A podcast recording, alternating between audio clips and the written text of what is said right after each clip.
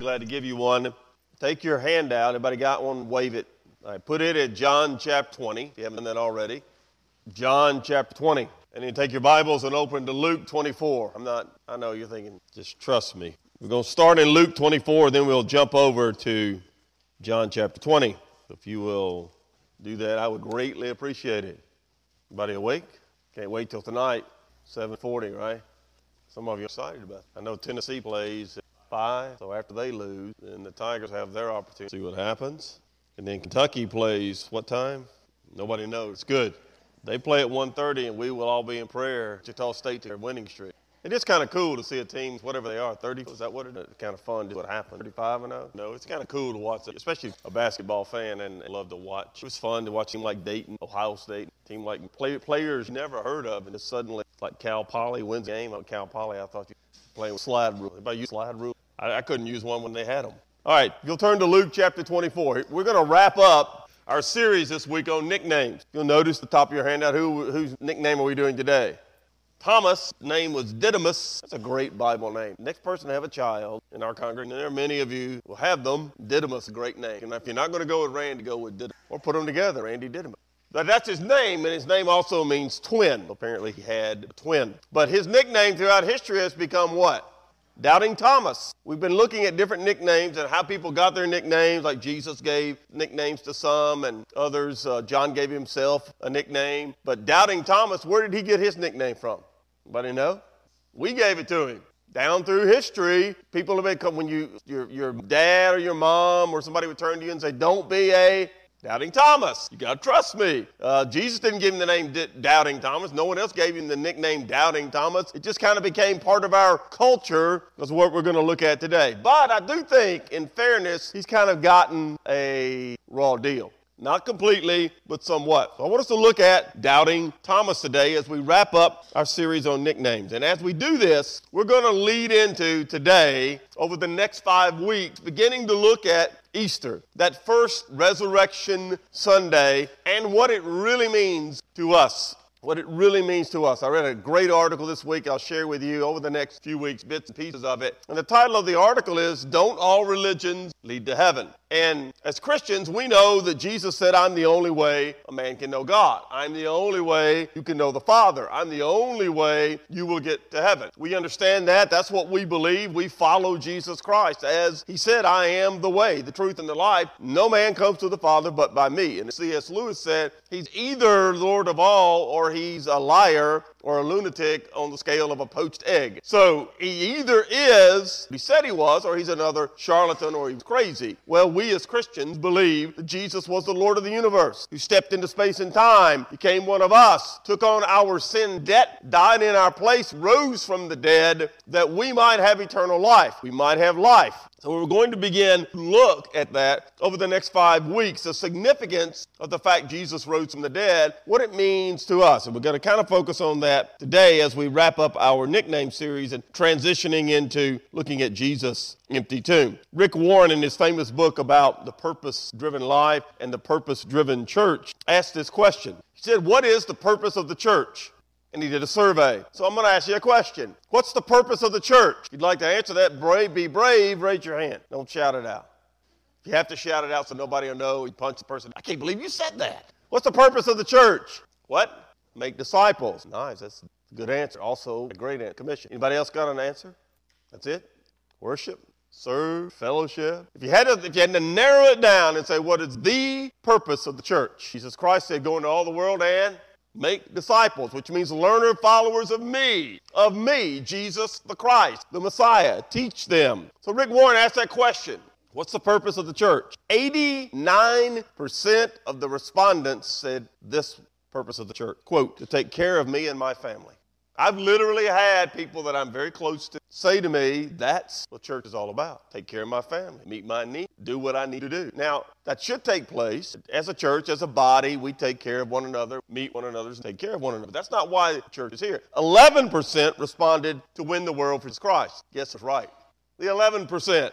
That's why we're here. Now, I want you to think about doubting Thomas and the context. Turn to Luke 24 if you haven't already, verse 10.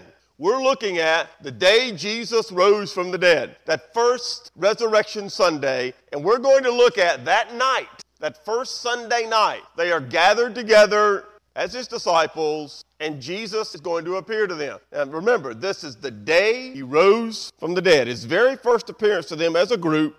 Look at chapter 24 of Luke, verse 10. By the way, Luke makes it clear, and this is how you put all the Gospels together, you get a harmony of the Gospels. Luke wrote in a consecutive historical narrative. So his is definitely in order, and then the others fit in, like John jumped around like a crazy man, and wrote things because he was a, a he basically wrote his, this is an evangelist treatise, this is God. So, but, but Luke was wrote an historical narrative account. So it's in order. But you get to Luke 24, verse 10. Remember, this is the day Jesus rose from the dead. It was Mary Magdalene, Joanna, Mary, the mother of James, and the other women with them who told these things to the apostles. So they've gone, they've seen, and now they go and they tell the apostles. Drop down to verse 33. Same chapter, verse 33. So they rose up that very hour. Now, these, there's this group, there's these two people, or at least two, the, on the Emmaus Road, these disciples. Jesus meets them, and now they go. Verse 33. They rose up that very hour, and they returned to Jerusalem. They found the eleven and those who were with them that were gathered together. And notice it's not just the eleven. See that?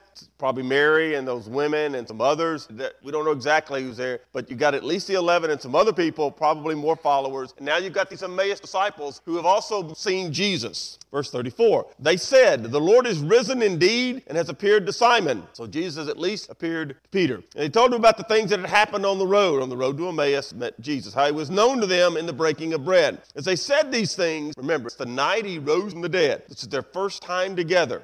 Jesus himself stood in the midst of, of, them and he said to them, Peace to you. They were terrified and frightened and supposed they had seen a spirit. Please don't miss that. They're terrified, they're frightened, and they think they're seeing a ghost. You see that? Okay, hang with me. Jesus said to them, Why are you troubled? Why do doubts arise in your hearts? Please look at that verse. Doubts, plural, arise in your hearts, plural. If you see that, raise your hand. Is it just Thomas that's doubting? No, it's all of them. They think they're looking at a ghost and they have doubts. By the way, if you were in their shoes, what might you be thinking? I'm looking at a ghost, and they have doubts. It's normal. They not perfect. Behold, notice what he says, verse 39 Behold, my hands and my feet, and it is I myself. Handle me and see, for a spirit does not have flesh and bones as you see I have. So he says, Here, my feet. Why, why he specifically mentioned these? Mark's a fiction. I want you to see I am not a ghost. Here, come, touch me. When he had said this, he showed them his hands and his feet. While they, but while they still did not believe for joy and marveled, he said to them, Have you any food here? So they gave him a piece of, piece of broiled fish and some honeycomb. And he took and he ate in their presence. He ate in their presence. He said to them, These are the words which I spoke to you when I was still with you, that all things must be fulfilled which were written in the law of Moses and the prophets and the Psalms concerning me. In other words, all the scripture that you as Jews believe, I kept telling you, this is the fulfillment of this, the prophetic, this is what's going to happen. I am not a ghost. Here you can touch me, I will eat. I am physically risen from the dead. You're not hallucinating. You're not, it's not the power of suggestion. You're not seeing a ghost. It is me. Here, touch, feel, watch me eat this food. It's not a ghost. I am back from the dead. He opened their understanding that they might comprehend the scriptures. Go back to the Psalms. Go back to the prophets. Go back to the books of Moses, like he had done with the, the, the, disciples on the Emmaus Road, who are in the room, by the way. He said, Let's open those scriptures. Let me show you. This is about me. This is about me. This is about me. The serpent in the wilderness. That's me being lifted up on the cross. On and on and on. All those things you read about in the Old Testament, we call it, were types, pictures of Christ. He gives them this incredible Bible study. Today, he ought to put that on DVD. It'd be tremendous. He said to them, Thus it is written, thus it was necessary for the Christ, the Messiah, to suffer and to rise from the dead the third day. From the Old Testament scriptures, pointing this out to them and that repentance and remission of sins should be preached in his name to all nations, beginning at Jerusalem. Great Commission. This is the purpose of church. Begin here where you are, go out and take the message of repentance and remission of sins, the gospel to all nations, the Gentiles. And you are witnesses of these things. You've seen it. You've seen me, saw me killed. Now see me risen from the dead in fulfillment of Scripture. Behold, I send the promise of my Father upon you, but tarry in the city of Jerusalem until you are endued with power from on high, or the Holy Spirit. Now go to John chapter 20. John chapter 20. Same account. Let's look at it here. John chapter 20, we'll start in verse 19. First thing I want you to notice, we've mentioned it already, but first thing I want you to see is the disciples' problem. Number one on your handout. What's their problem? First thing is, your problem is fear. Verse 19. Well, we've just seen now. Look at verse 19. That same day at evening, the day he rose from the dead, that same day at evening, being the first day of the week, when the doors were shut, where the disciples were assembled, why are the doors shut? For fear of the Jews. Jesus came and he stood in the midst of them and he said, Peace be with you, or peace to you. Verse 26. if You'll drop down to there for a moment. This is a week later. This is a week later, verse 26. After eight days, his disciples were again inside, again inside, the door shut. Thomas is with them. This time, Jesus came, doors being shut, stood in the midst, and said, Peace to you. First thing I want you to notice is they're afraid. Now, look up here for a moment. What are they afraid of? If you were in their shoes, what would you be afraid of?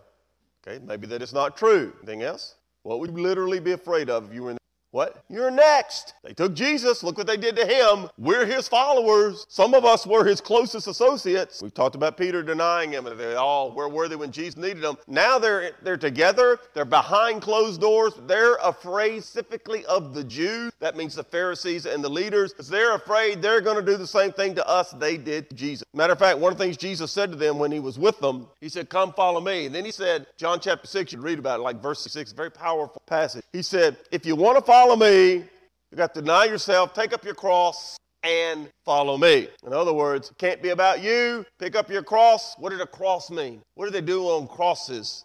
They crucified people like they were going to do to Jesus. So if you're going to follow me, it cannot be about you. Pick up your cross. Come on, we're going to go die, and you can follow me. And John 6 6, from that point, many of them followed him no more. In other words, when the rubber met the road, where'd they go? They went the other way. We've already seen how they denied him the very night he needed him the most. Now they're together. He's risen from the dead. Remember it, it was this past Friday. Hadn't been that long. They're afraid. They are terrified. The idea is, and I really believe this is what was going on, they're afraid of the Jews, and I think they've gotten together. What do we do now? You see in the next chapter, go back fishing. And I think they're trying to figure out how can we sneak out of town, how can we get back in society and not die like Jesus did. We gave up everything to follow him. He's dead. It's over. They're afraid. The second problem is they do have doubt. Look at verse 25.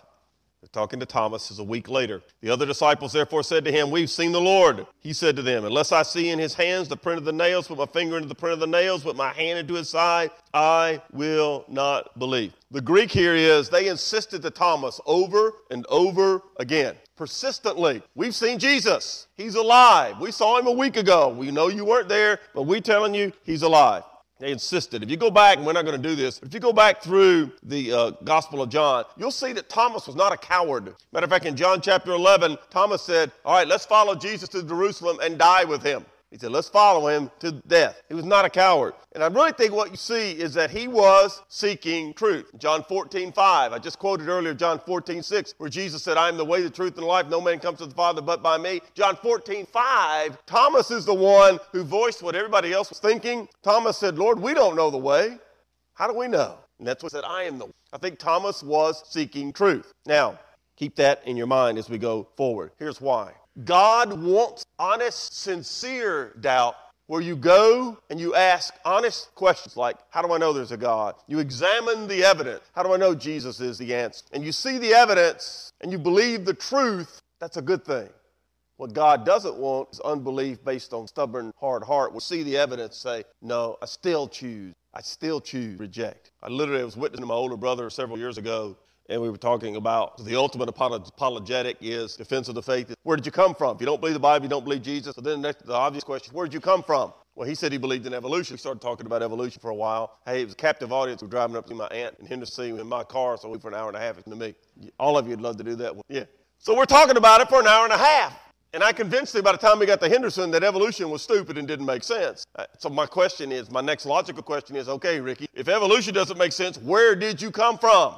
He said, How are you going to tell me God created me? I said, You got an alternative. Where did you come from? They find you in a big egg, buried out in a field somewhere? Did aliens do it? Where'd you come from?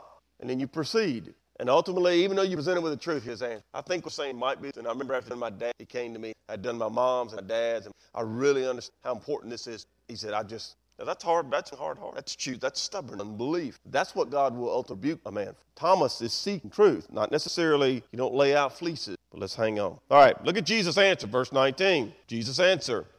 Same day, first day, doors were open, the disciples were assembled for fear of the Jews. Jesus came, he stood in their midst, and he said, Peace be with you. Here's what I want you to notice first, verse 26. After eight days, again, Jesus came and he said, Peace to you. He says it to them three times. Jesus comes to them after eight days. Or the first time, first day of the week, they're meeting Sunday. After eight, one thing I want you to notice: Jesus rose from the dead. It was on a Sunday. Did they start? Meeting? They've been meeting their whole lives. What day?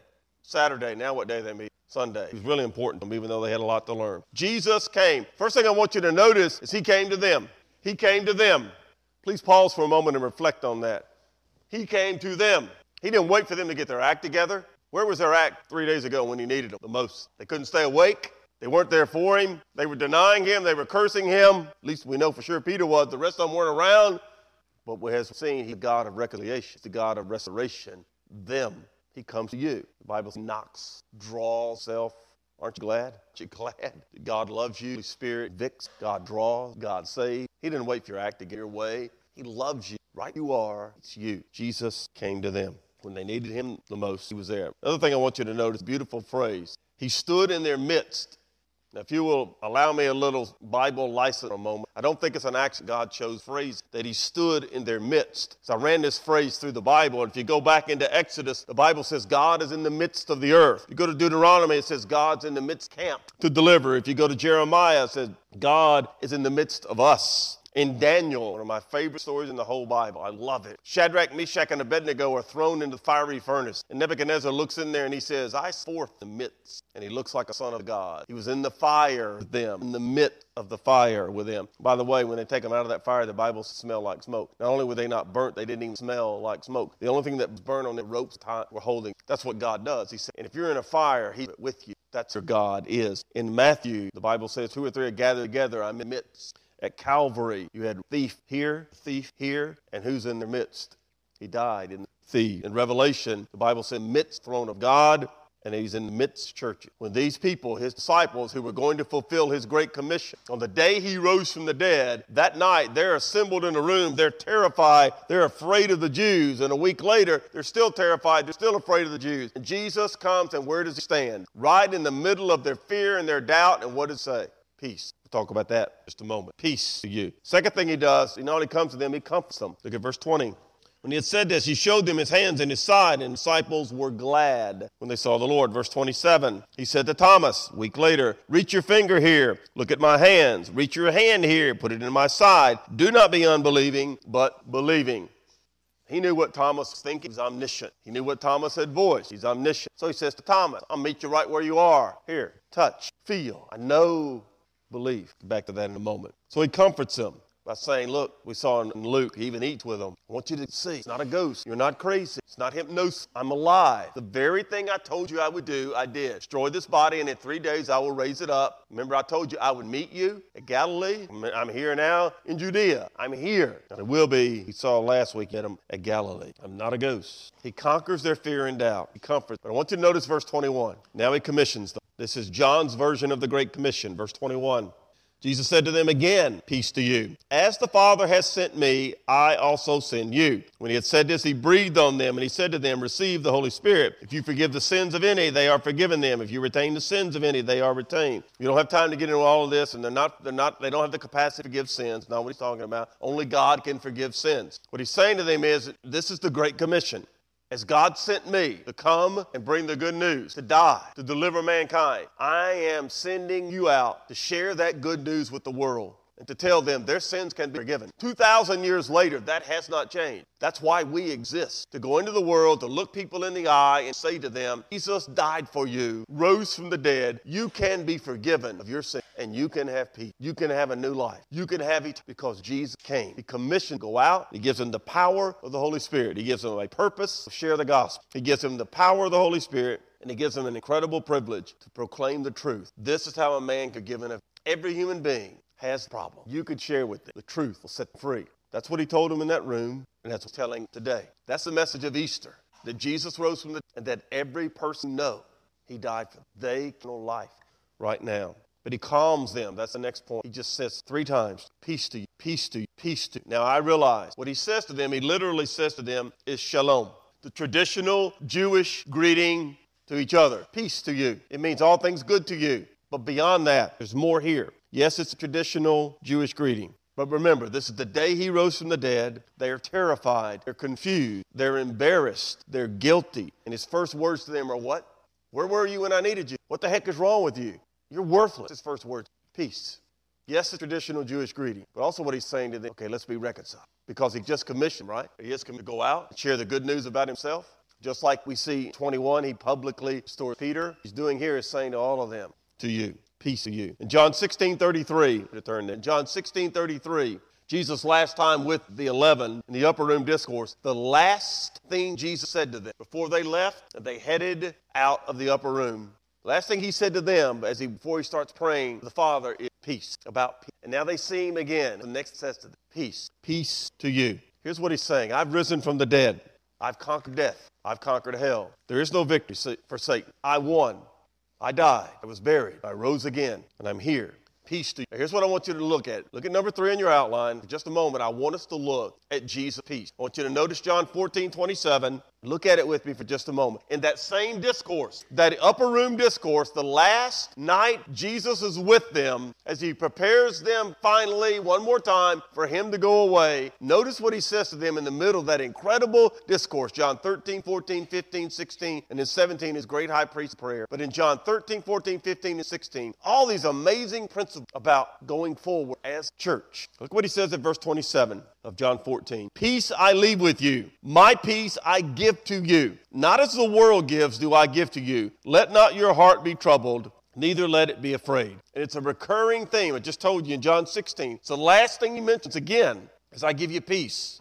And the peace in John 14 is not shalom, it's spiritual peace in your God, in you and each other. So I want you to notice this peace. The first thing I want you to notice about it is Jesus' legacy. This is our inheritance. This is what we have. There's so many people that preach that being a Christian about what physical, material, in a physical health sense, and you're so message that's your focus. What Jesus is saying is, I give you something you can't buy. I give you something you can't get anywhere else. See that in a moment. This is my legacy. This will be your inheritance forever. More valuable than anything you will ever touch or encounter on this earth. I'm going to give you peace. It's your legacy. It's yours. That's why it's so important that's what we share. That's what we pass on. That's what we want other people to know that God offers you and you get it where else. Every day, if you turn on television, you get on the internet, or listen to constantly somewhere in our world, they're talking about what? How can we find peace? In, how can we find peace here? How can we peace even in our city? How can we come to peace over this? How can we come to an agreement over this? Jesus said, I'll give you. At Christmas, what do we sing about? on earth. The only place you can get it in that little baby, in that manger, peace on earth, to men of will. You come to him, you get peace. You reject it, you'll have conflict. Still true, will never change. He is the Prince Peace, our inheritance. But notice, it's also his gift to us. My peace I give to you.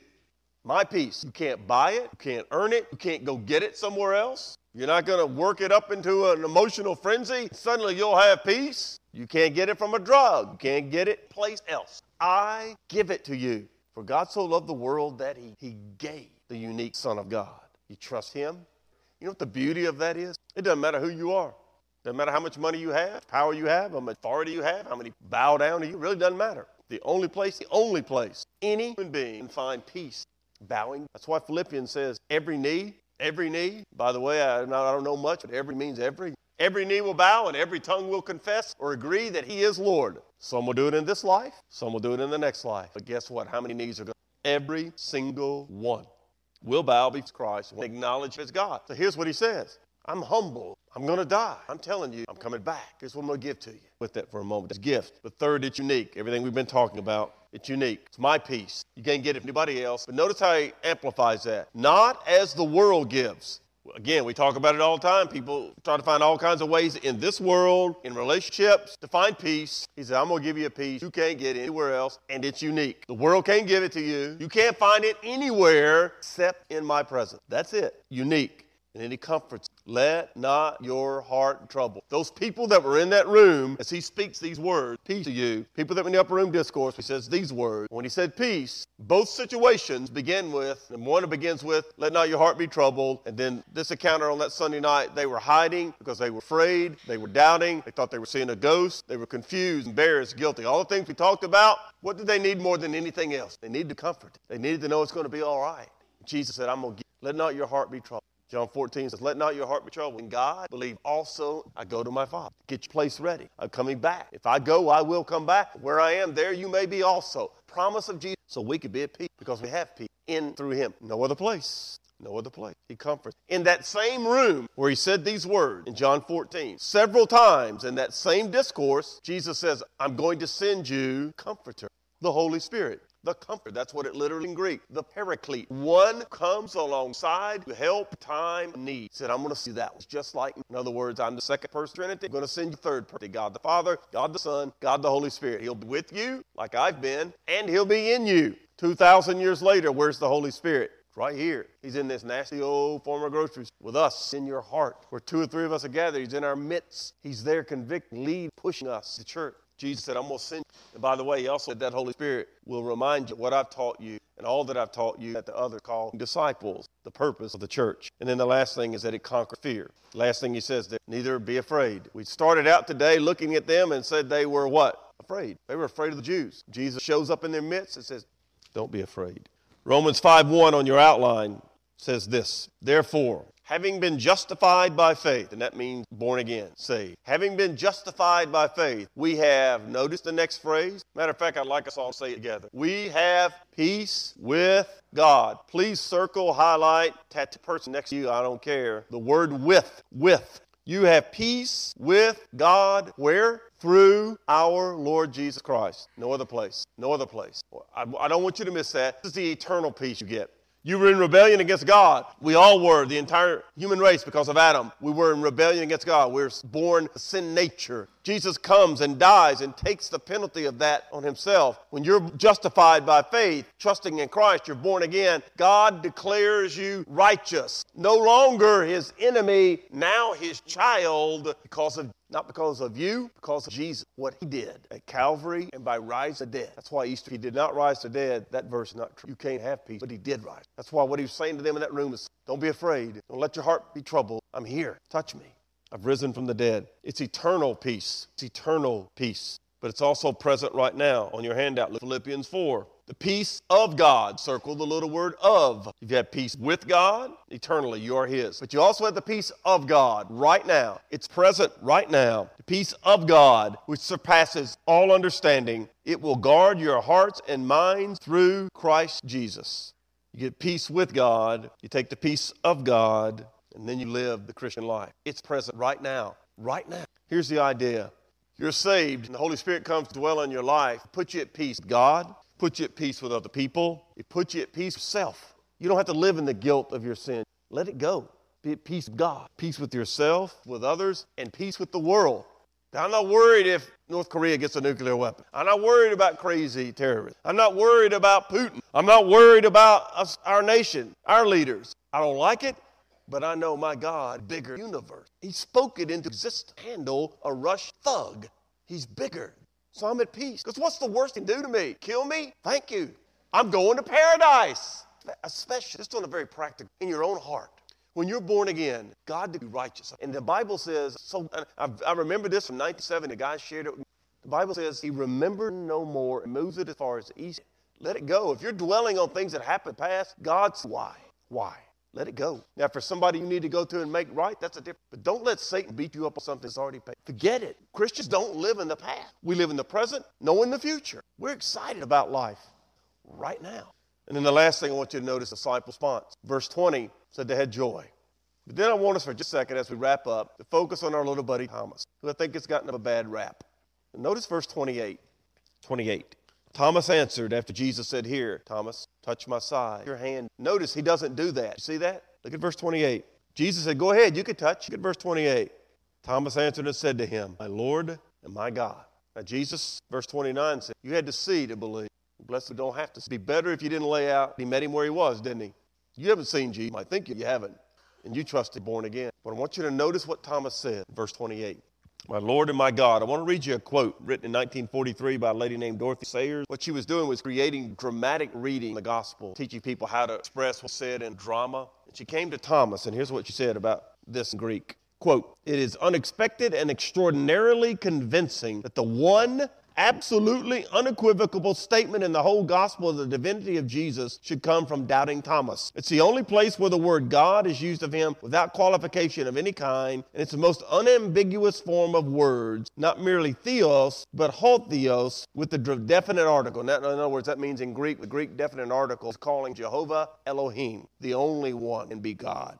And this must be said not ecstatically, in other words, he's not screaming it out, or with a cry of astonishment, but with flat conviction, as of one acknowledging evidence. Two plus two equals four. The sun is in the sky. It's your God. That's what he got it. He got it. What Jesus wants me and you to understand with God, be yourself, with others, and go tell about the man, because that's all about. During the first Gulf War, there was a lady named Ruth Dillow, and she got a letter from the Pentagon. Her son was in the military, and she got a letter from the Pentagon said her son had uh, been killed, stepped on a mine and killed. She said, all I could do three days, three days cry, weep, mourn a son. That three days later I got a phone call. And all I heard on the other end was this. They had gotten the name. Mom, it's me. She said, I was cartwheels. So we followed that idiot. He wasn't who he said he was. You're God.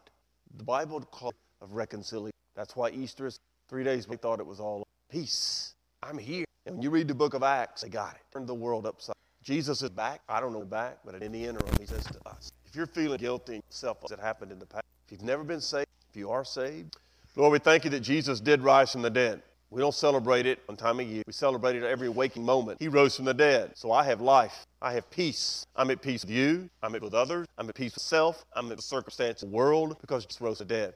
I pray we would have honest, sincere doubts that lead us to seek truth. And then once we believe the evidence, live, share the evidence. So, Lord, if there's somebody here who's not born again, maybe they have honest, they would ask to see Jesus, surrender to Him, follow Him. And for all of us who are Christians, sincerely, honestly live at peace.